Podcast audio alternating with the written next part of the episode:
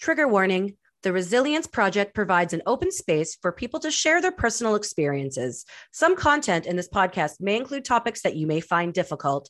The listener's discretion is advised.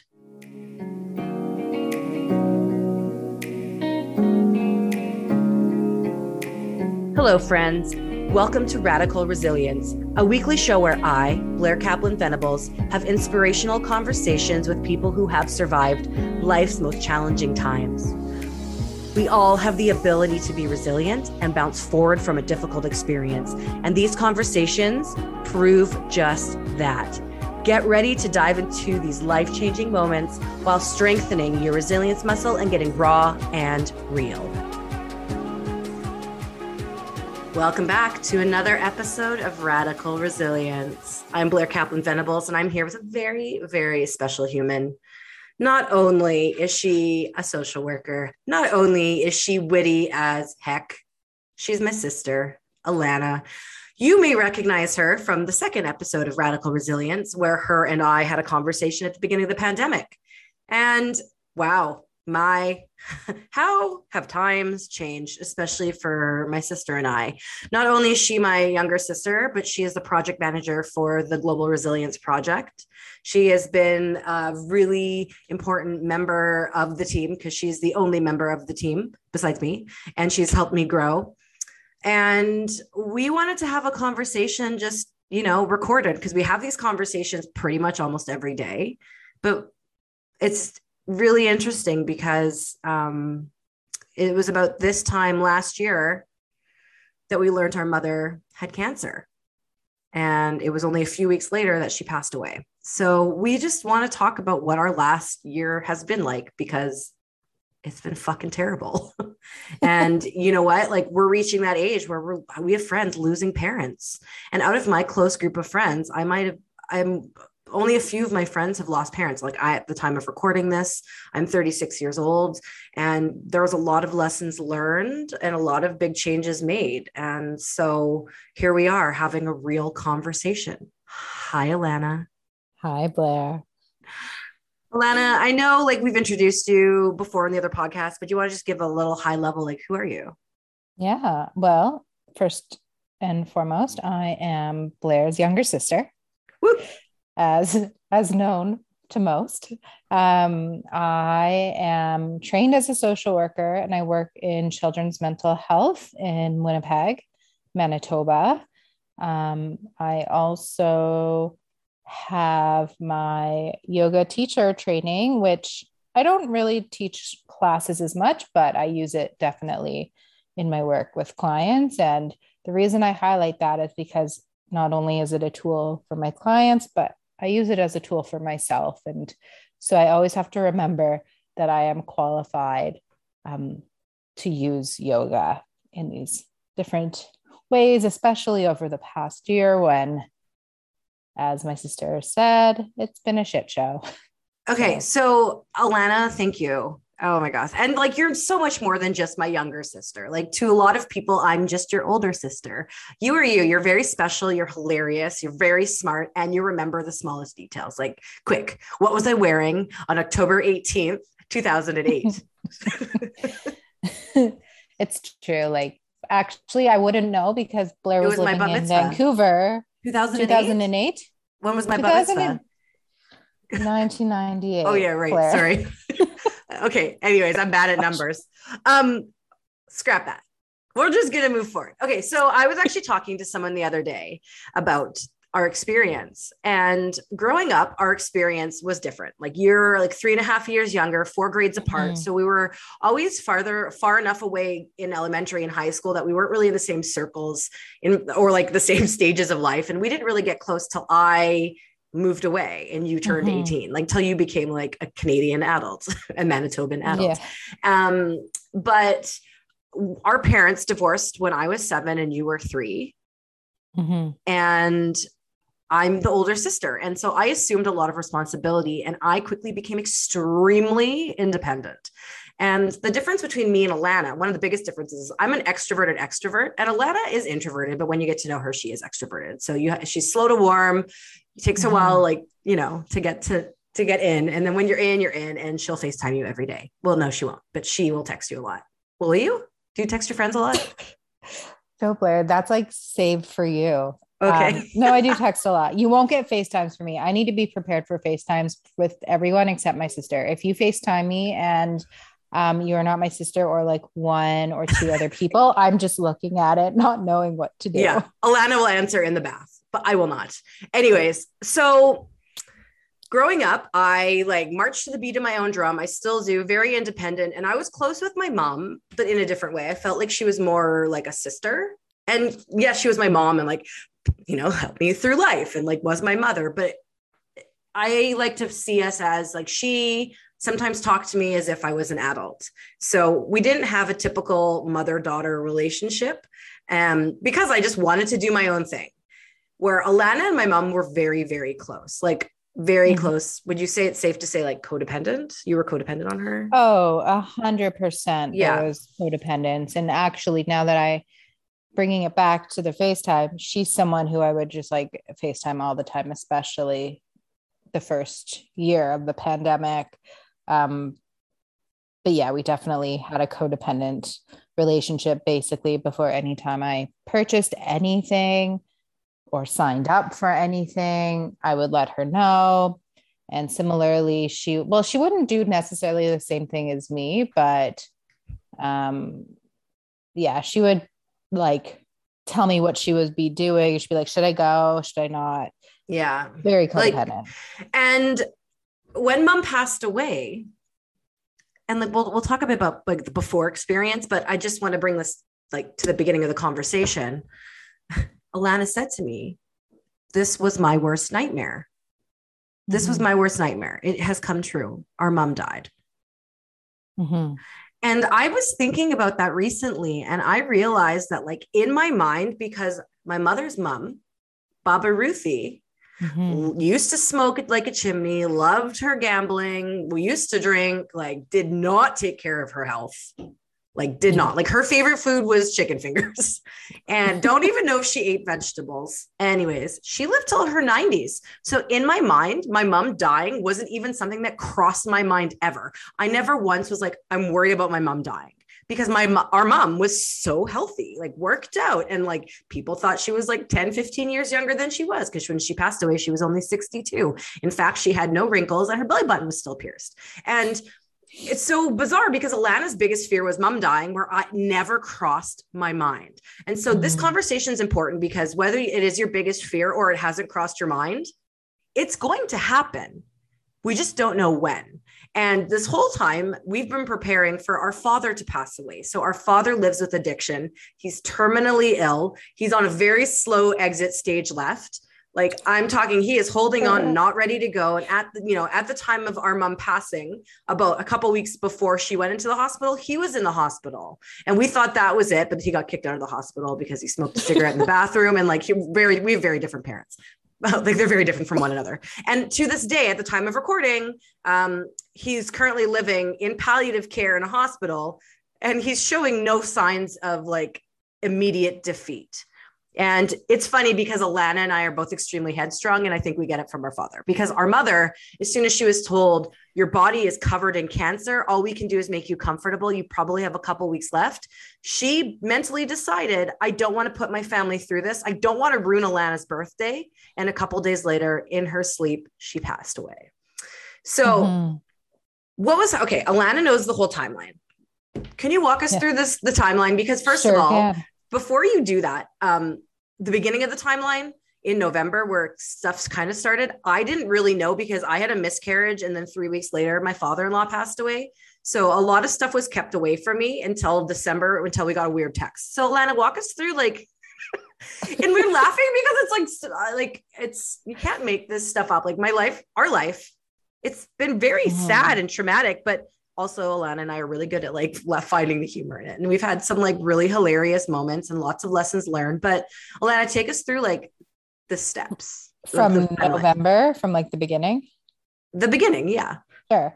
So um, my mom told me so she she withheld this information Blair for me because at this time I would have to giggle just because like none of this is funny, but it's just there's just been so much that has happened. So Blair had her miscarriage and her father-in-law at the time was sick.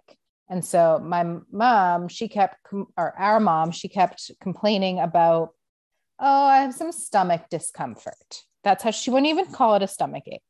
And after 2 weeks of a stomach of stomach discomfort, she decided to go to the doctor and the doctor was like maybe it's um, an ulcer or a hernia so he did some blood work and all that she's still in pain goes back in december he realizes he missed testing her like pancreatic enzymes i actually was just like looking at the text messages the other day so it's even more fresh um, for me and the pancreatic enzymes came back a bit high so he decided to send her for an ultrasound. So January 22nd, 2021, Blair is correct. I am very weird.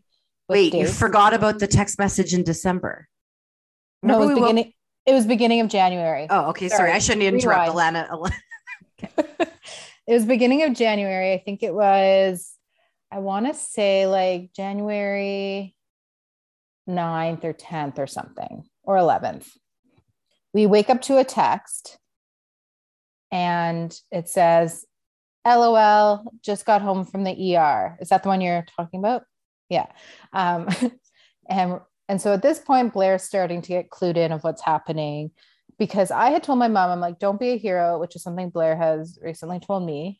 um, don't be a hero. If you are in pain, go to the hospital. Like, they can give you medication, they can test, like move faster. And so we woke up to that text. And she actually had a doctor's appointment the next day. But so basically at the hospital that time, they basically were like, oh, maybe you have fatty liver disease um, and gave her the blood results. So she goes to the doctor the next day. Then the appointment for the ultrasound was on a Friday. It was January 22nd.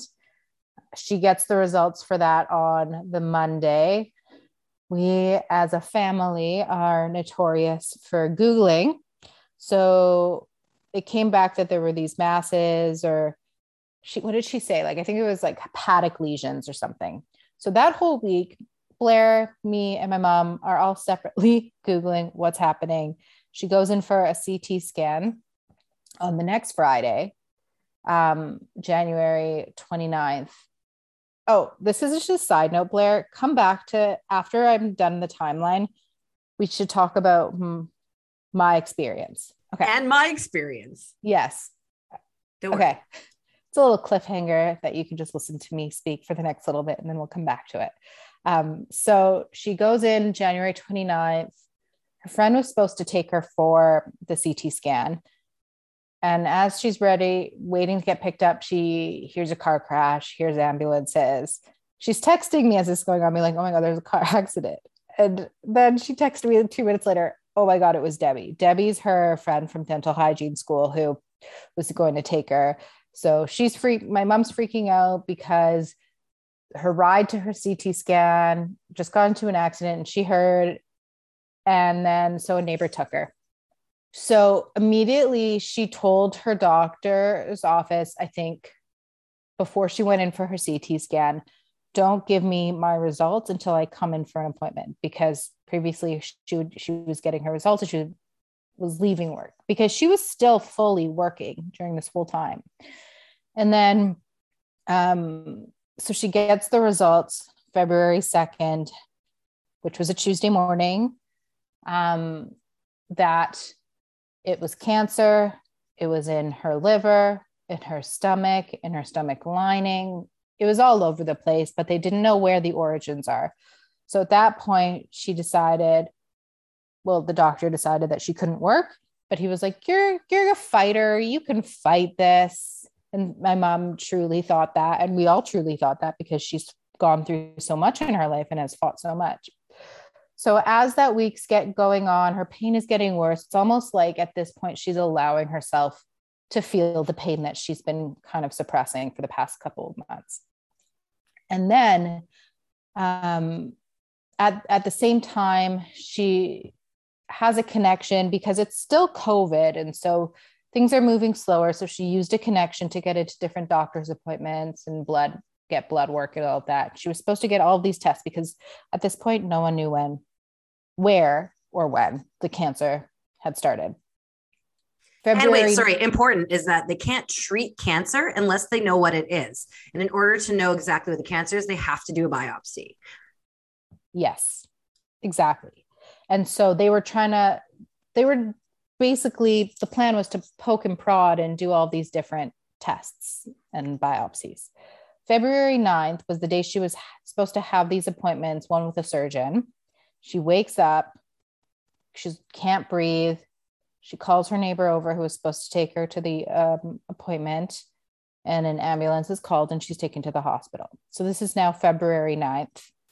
She is admitted with lung clots and is in the hospital until February 14th. At this point, they are doing more tests, more biopsies, colonoscopies, like really just trying to figure out what, where did this start?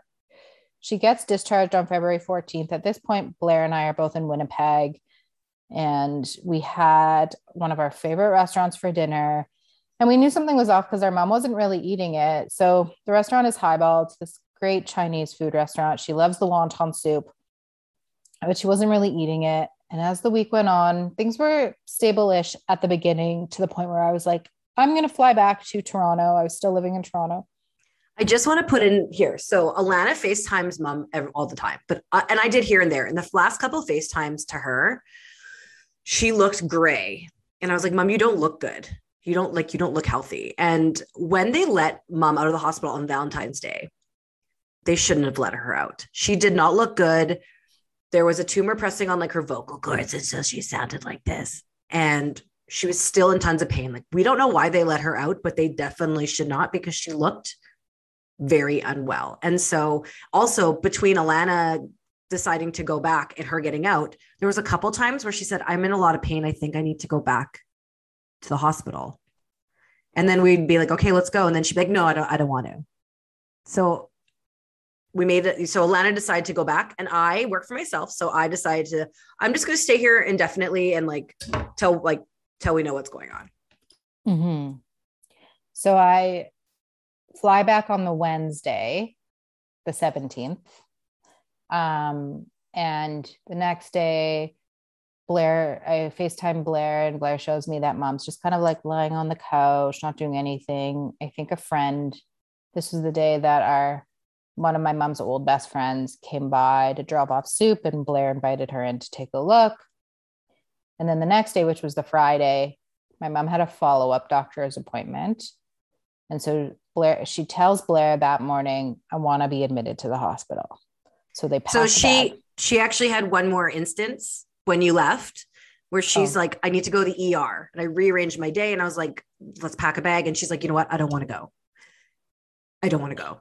And that's when we made the doctor's appointment. And I was like, if you feel like you need to go to the ER one more time, I'm just, we're taking you. Yeah. She knew something wasn't right. She knew. And there was like almost, it was like this push and pull of like, do I give in to this pain or do I just fight and hold on? And so, sure enough, Friday, Blair takes her to her appointment. They decide she needs to be in the hospital, but it can't be the hospital that was near the appointment. It had to be another one that was across the city. And the only reason, sorry, I'm going to interject because I was there. So I had the option of driving mom. So we were switching hospitals because the other hospital had the smallest wait time. And like, I think there was just like, it was a better, a better hospital for her to be at for what was happening. And the doctor's like, you can drive her or she can go in the ambulance. And at this point, the pain meds were not working for mom. And she's like, I need, I need the fentanyl. And our mom won't even wouldn't even smoke weed. Like she like would have one Smirnoff Ice and like she was piercing her belly button. Like very low tolerance, didn't do drugs. like she was in so much pain that like the everything that like she had prescribed to her, even though she was increasing the dosage, wasn't working.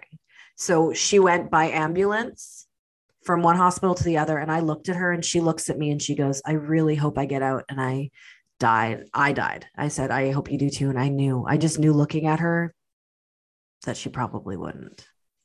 Mm-hmm. And so that day I booked a flight back to come in on the Sunday night. and I was going to bring my cat because I decided I'd come indefinitely. I was like, I'm just going to be there. Like Blair was needing some support at this point because of these false alarms of my mom being like, I want to go to the hospital. No, I don't. Um, and so then Saturday happened and I wasn't there. So maybe this the, the okay. day where okay, well no, so the Friday she went in and then they called the doctor called me. So this is what happened. Because mm-hmm. you got in Friday late.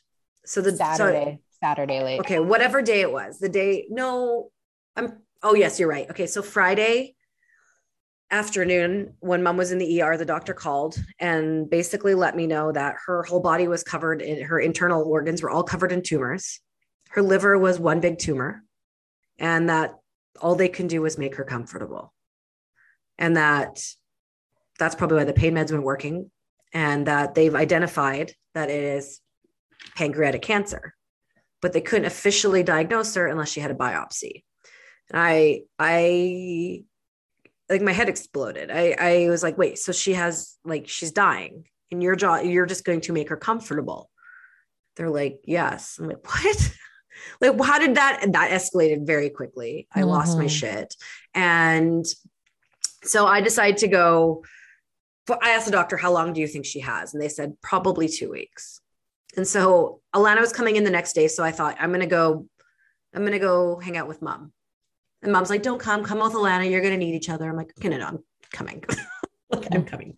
So I, I, went and hung out with mom and she did the whole typical, like very organized Sharon. And, you know, maybe later on in this series of podcasts, um, I'll read you the eulogy, but our mother was like the most organized person. And maybe that will be actually part two, because I think this podcast, this story is going to be broken into at least a couple parts. Mm-hmm.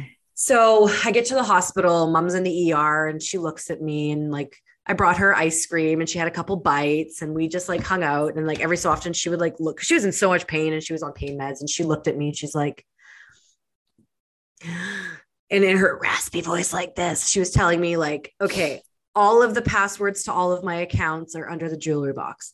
All of the numbers for all the insurance policies and who to contact are under the jewelry box. All the diamonds like she had a bunch of like my grandma's and her grandma's like heirloom jewelry. So, like, just if you're listening to this, I don't have a bunch of diamonds, but she made it sound very luxurious. Um, are in the jewelry box under the window. And like, she was just like, we never had these conversations. I was like, okay. And so I was like, well, where do you want to be buried? like we had a very like honest, like I'm the older sister conversation. Like I'm the executive. We and Alana were both executors of the estate, but it was me. And mm-hmm. um, you know, she's she, she said you know, told us where, and she made some other requests that I I'm not prepared to share just yet. But there's a funny story there, and you know, like she and I just talked about some logistics, end of life. You know, every it'd be I'd sit with her, she'd be sleeping and like snoring in her cute little angel way, and uh, like you know, she'd open her eyes and look at me and be like, "So, what are you gonna name your daughter?" Just for you guys out there, I don't have kids, and I'm probably not having kids, and like just also, like she was, could we clarify like we both love our mom very much, but her snoring was not angelic in any way.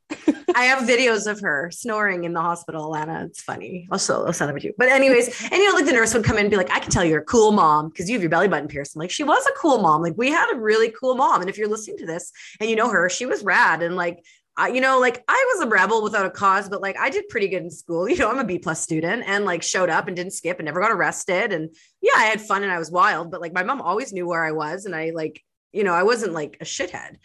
And Alana, I paved the way for basically everyone in my family because I'm the oldest grandchild and oldest cousin. Well, sort of the oldest cousin. There's one other one in Toronto. Anyways, and we hung out and she looked at me and she's like, you and Alana really need to be together and like you're the older sister and this is going to be really difficult for you and she just kept saying like I don't want to ruin Alana's birthday. So this is February. Alana's birthday is March 9th. She's like, I don't want to die on Alana's birthday. like, you're not going to die on Alana's birthday. You're not going to die on Alana's birthday. And then Alana came in. And then, yes. and then, so now Alana and I are together, and mom has moved from, she's moved from the ER into a room in like I don't know what the unit's called, but like a lot of people in palliative care go to this unit where there's like it's like a mixed medical unit in the hospital, but she did not have her own room. and it was it was really interesting. So basically, Alana, I'm going to pass the story back to you because now you're with me. Yes. So now I'm with you. I get in Saturday night, close to midnight. And so Sunday morning, we are spending the day at the hospital. Um, we had to really find the humor in it. I mean, it's not hard for our family to find the humor in things. Like, I would say we're a pretty giggly bunch of people. And so my mom had this roommate. We're not going to say her name, but she was very old. I actually, she, uh, fun fact about me, I uh, look at the obituaries every day to see if uh, this person is still alive because she was also in palliative. And she is still alive, to my knowledge. Um, and we, so she has this roommate who is just like she's also on pain medication. She has hearing aids and they kept falling out, so she couldn't hear. So she was very loud. She was very loud.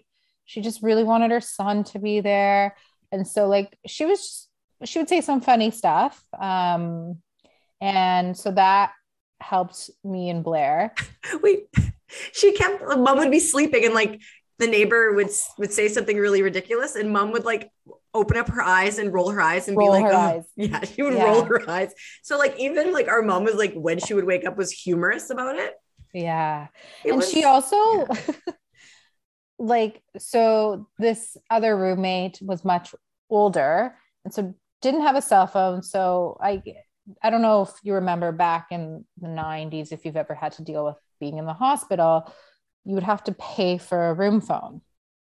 And so I guess this is what the roommates did.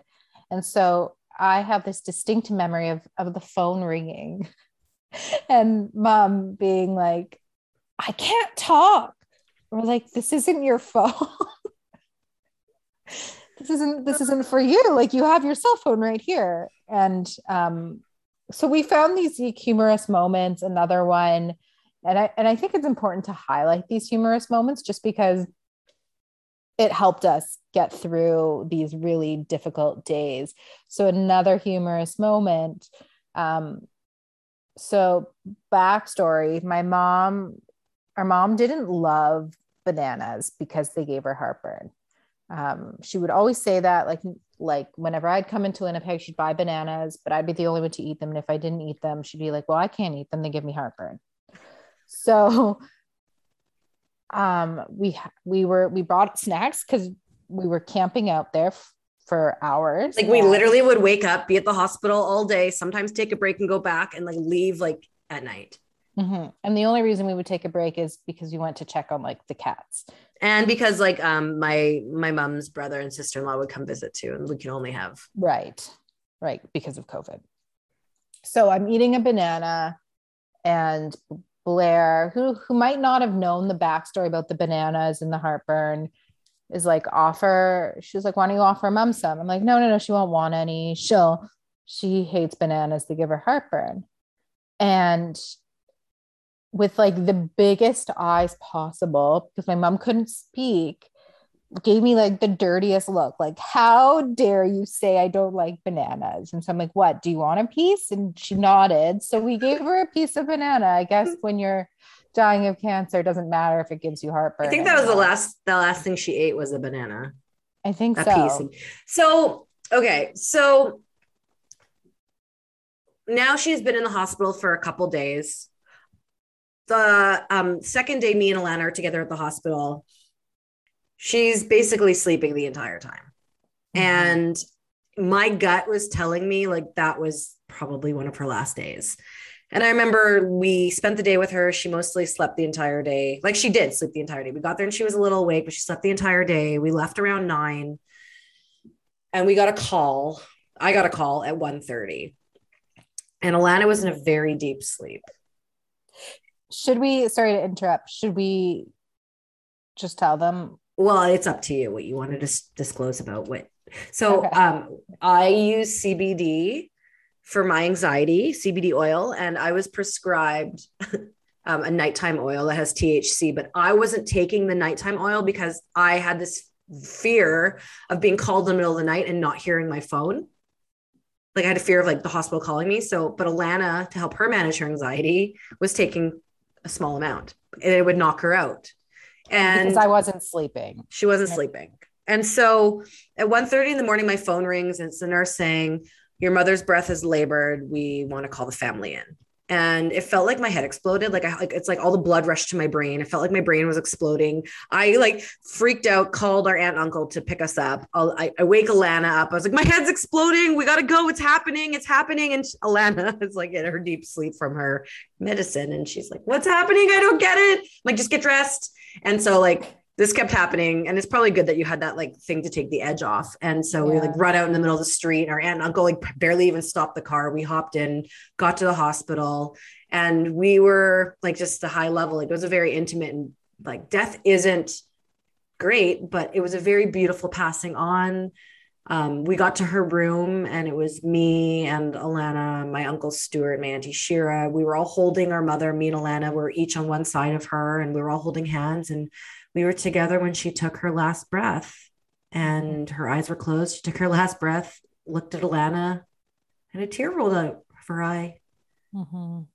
And it was, it was, you know, like a very beautiful moment in a very terrible time. But we got to be together. But then we had to now deal with the fact that our mother died. Mm-hmm. And it was fucking hard. Um, you know what? Why don't we talk about this in next week's episode? Okay.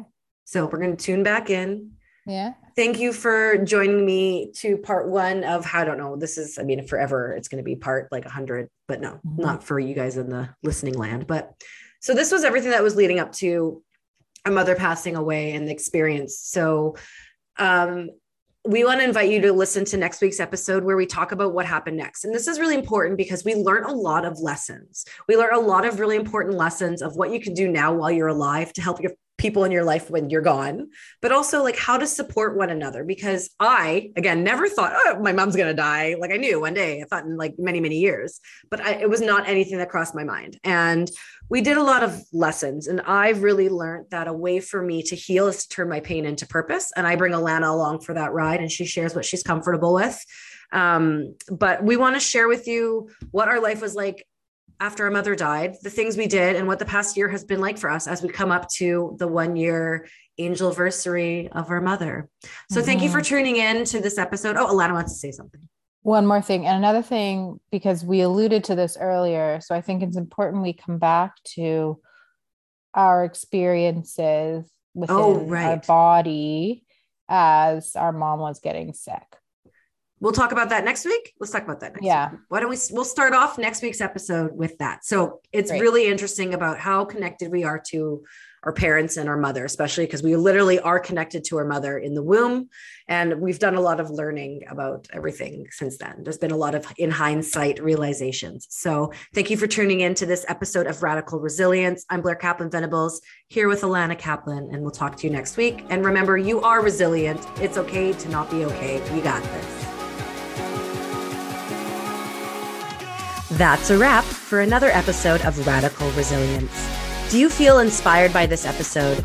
You can subscribe to the show on your favorite podcast player and connect with us to join the conversation at iamresilient.info. Remember, it's okay to not be okay, and you, my friend, are resilient. Radical Resilience is a podcast created by The Resilience Project.